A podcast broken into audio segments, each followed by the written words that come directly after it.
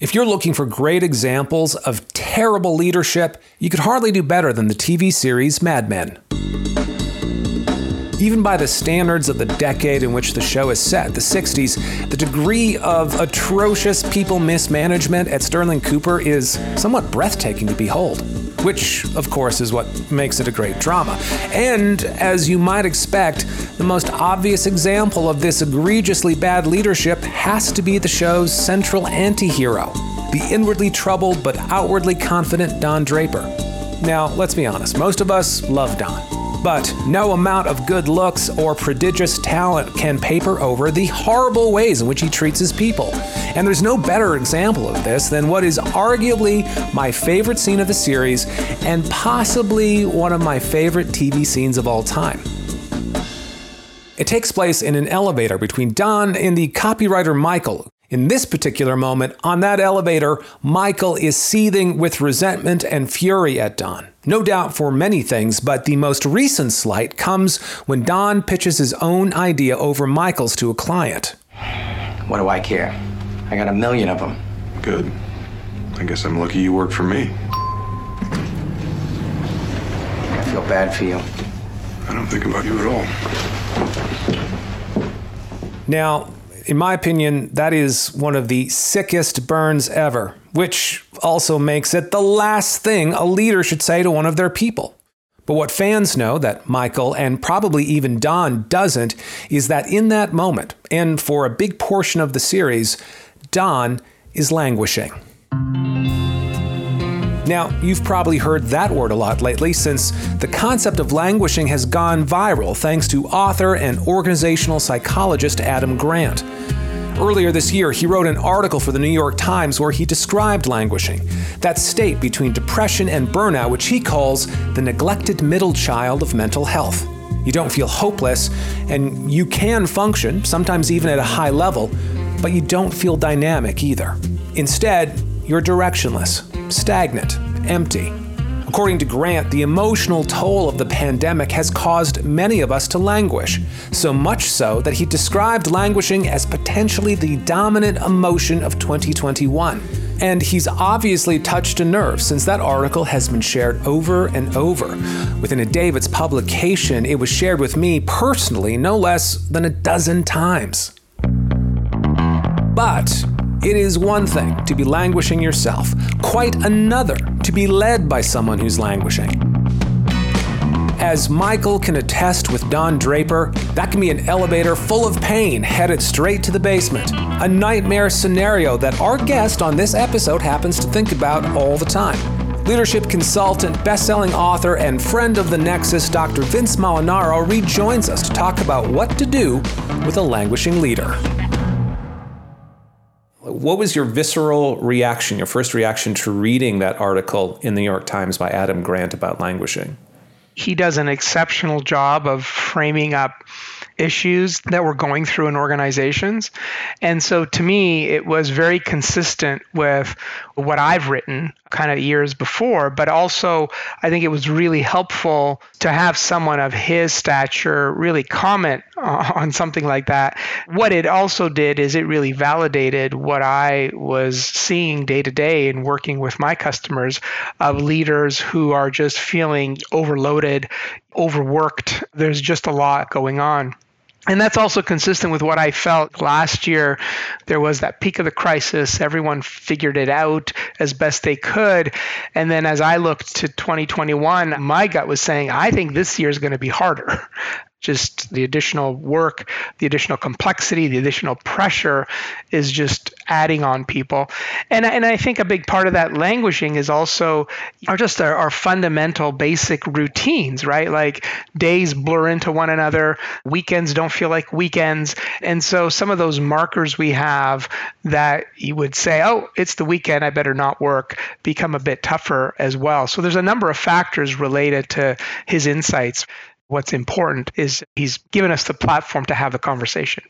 One of the first bits of advice that you give to leaders if they happen to be languishing is admit that you're languishing. Is that actually a difficult thing for leaders to do?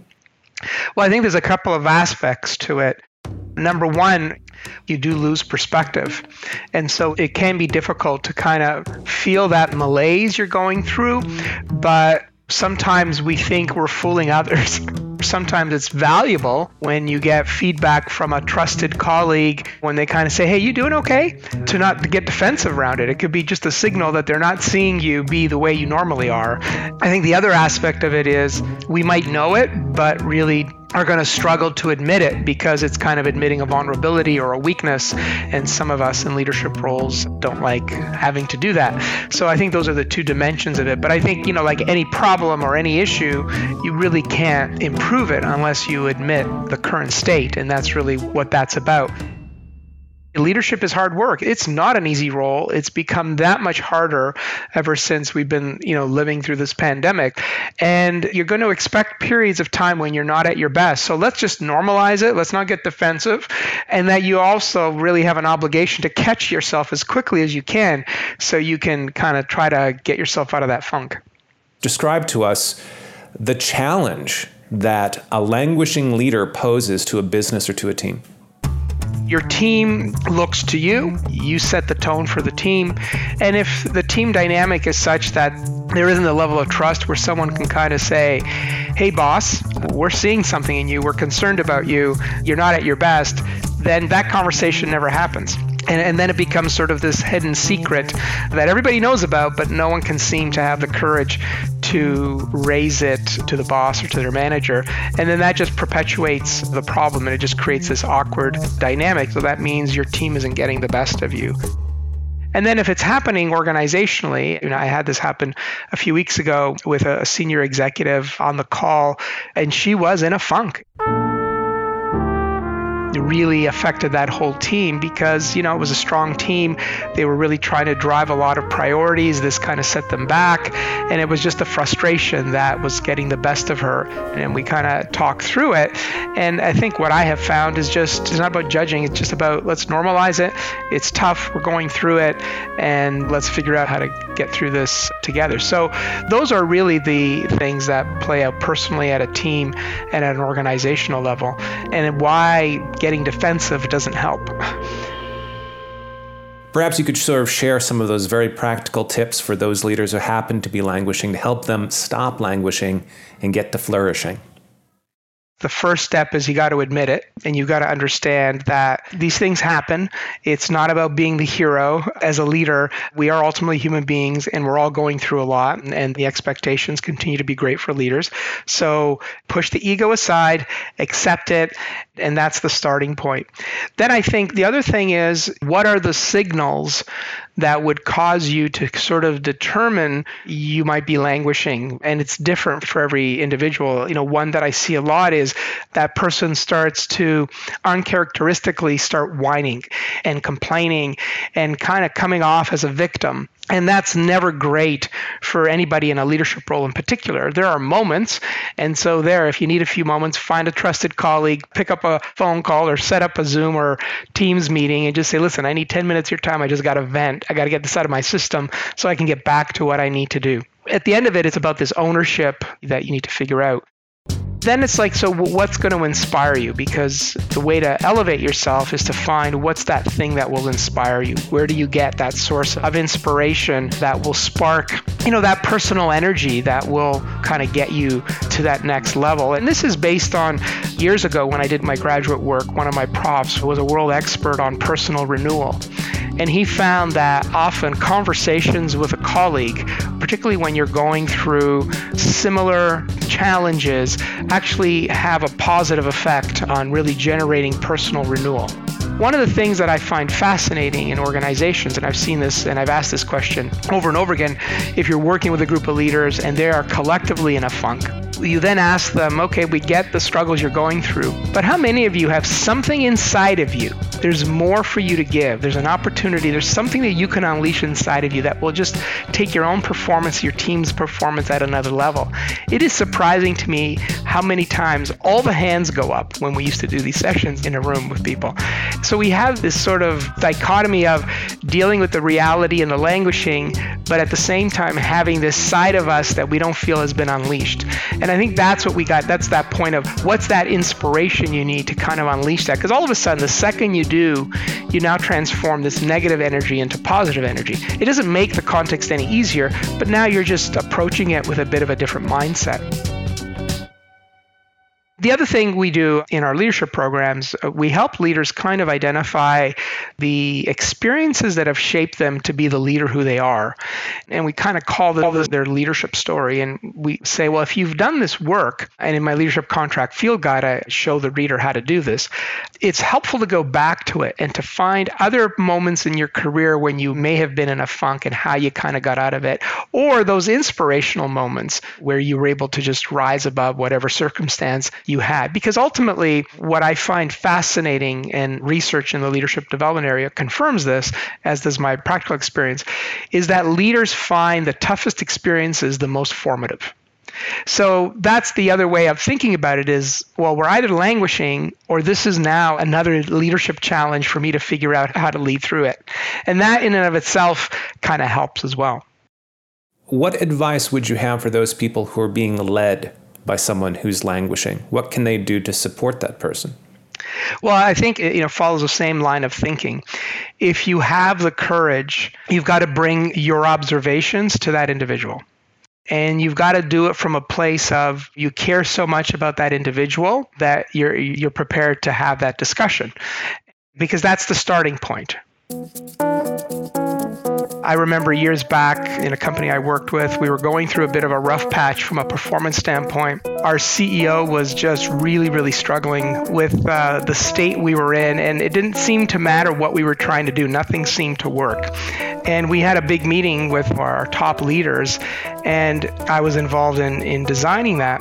And I knew that if he showed up in the state he was in, it was going to just sink us deeper into a negative spiral. So I reached out to him, says, "We got to have a chat." And I brought it to his attention. He basically just listened. He didn't give me any validation, didn't say anything. He didn't yell at me or anything, which was good. So I, I don't know if what I said landed, but on the day of that meeting, he really showed up well and really inspired us to say, "Listen, we're going to figure this out." And I believe in this team, which is what he really needed to say at that moment at the end of that evening, he sends me an email and he said, Thanks for that. And don't ever be afraid to come to me and give me this kind of feedback again. So I think a lot of times the fear is what holds people back from doing it. And if you really care about your manager, I think you have an obligation to support him or her when they're going through this because it's a challenging role. And I think a lot of team members rarely appreciate what they're really going through. They rarely have the whole picture of what that manager or that senior leader. And then related to that is assuming you do that, is have their back. It's sort of like if you have the bandwidth to say, hey, I can take this off your plate. I can't tell you when team members have done that for me how grateful you are. Those are often some of the best words you can hear. Vince, you are a sensei. Every time I talk to you, I learn something new. The scales slip further off my eyes. Thank you so much for coming back and talking to us again. And all I can say is, this is not over. Yes, yes, anytime. Great chatting with you. If you want to hear some fascinating conversations on the subject of leadership, not limited to languishing, then I encourage you to check out Vince's podcast, Lead the Future. You can find it wherever you get your podcasts, as well as on his website at drvincemolinaro.com. Now, here's a question for you Is your life littered with languishing leaders? Do dysfunctional Don Drapers drapes around your workplace taking out their angst on others? Or even just their horrible penchant for alliteration? If so, then it may be time for an intervention, in which case, let Nexus help. We've been providing learning and leadership solutions to clients for over two decades, and we can do the same for you. Find us at www.nexuscommunications.com. That's N E X U S communications.com. And special thanks to Adam Grant for his article on languishing, which you can find on our website, thenexuspodcast.com. When we told Adam that we loved and sort of envied his work, all he had to say to us was this I don't think about you at all. That cuts deep, man. Like real deep. The Nexus is produced by Alexa Paveo with editing and sound design by Jeff Littlejohn. I'm Chris Nelson. Thanks for listening.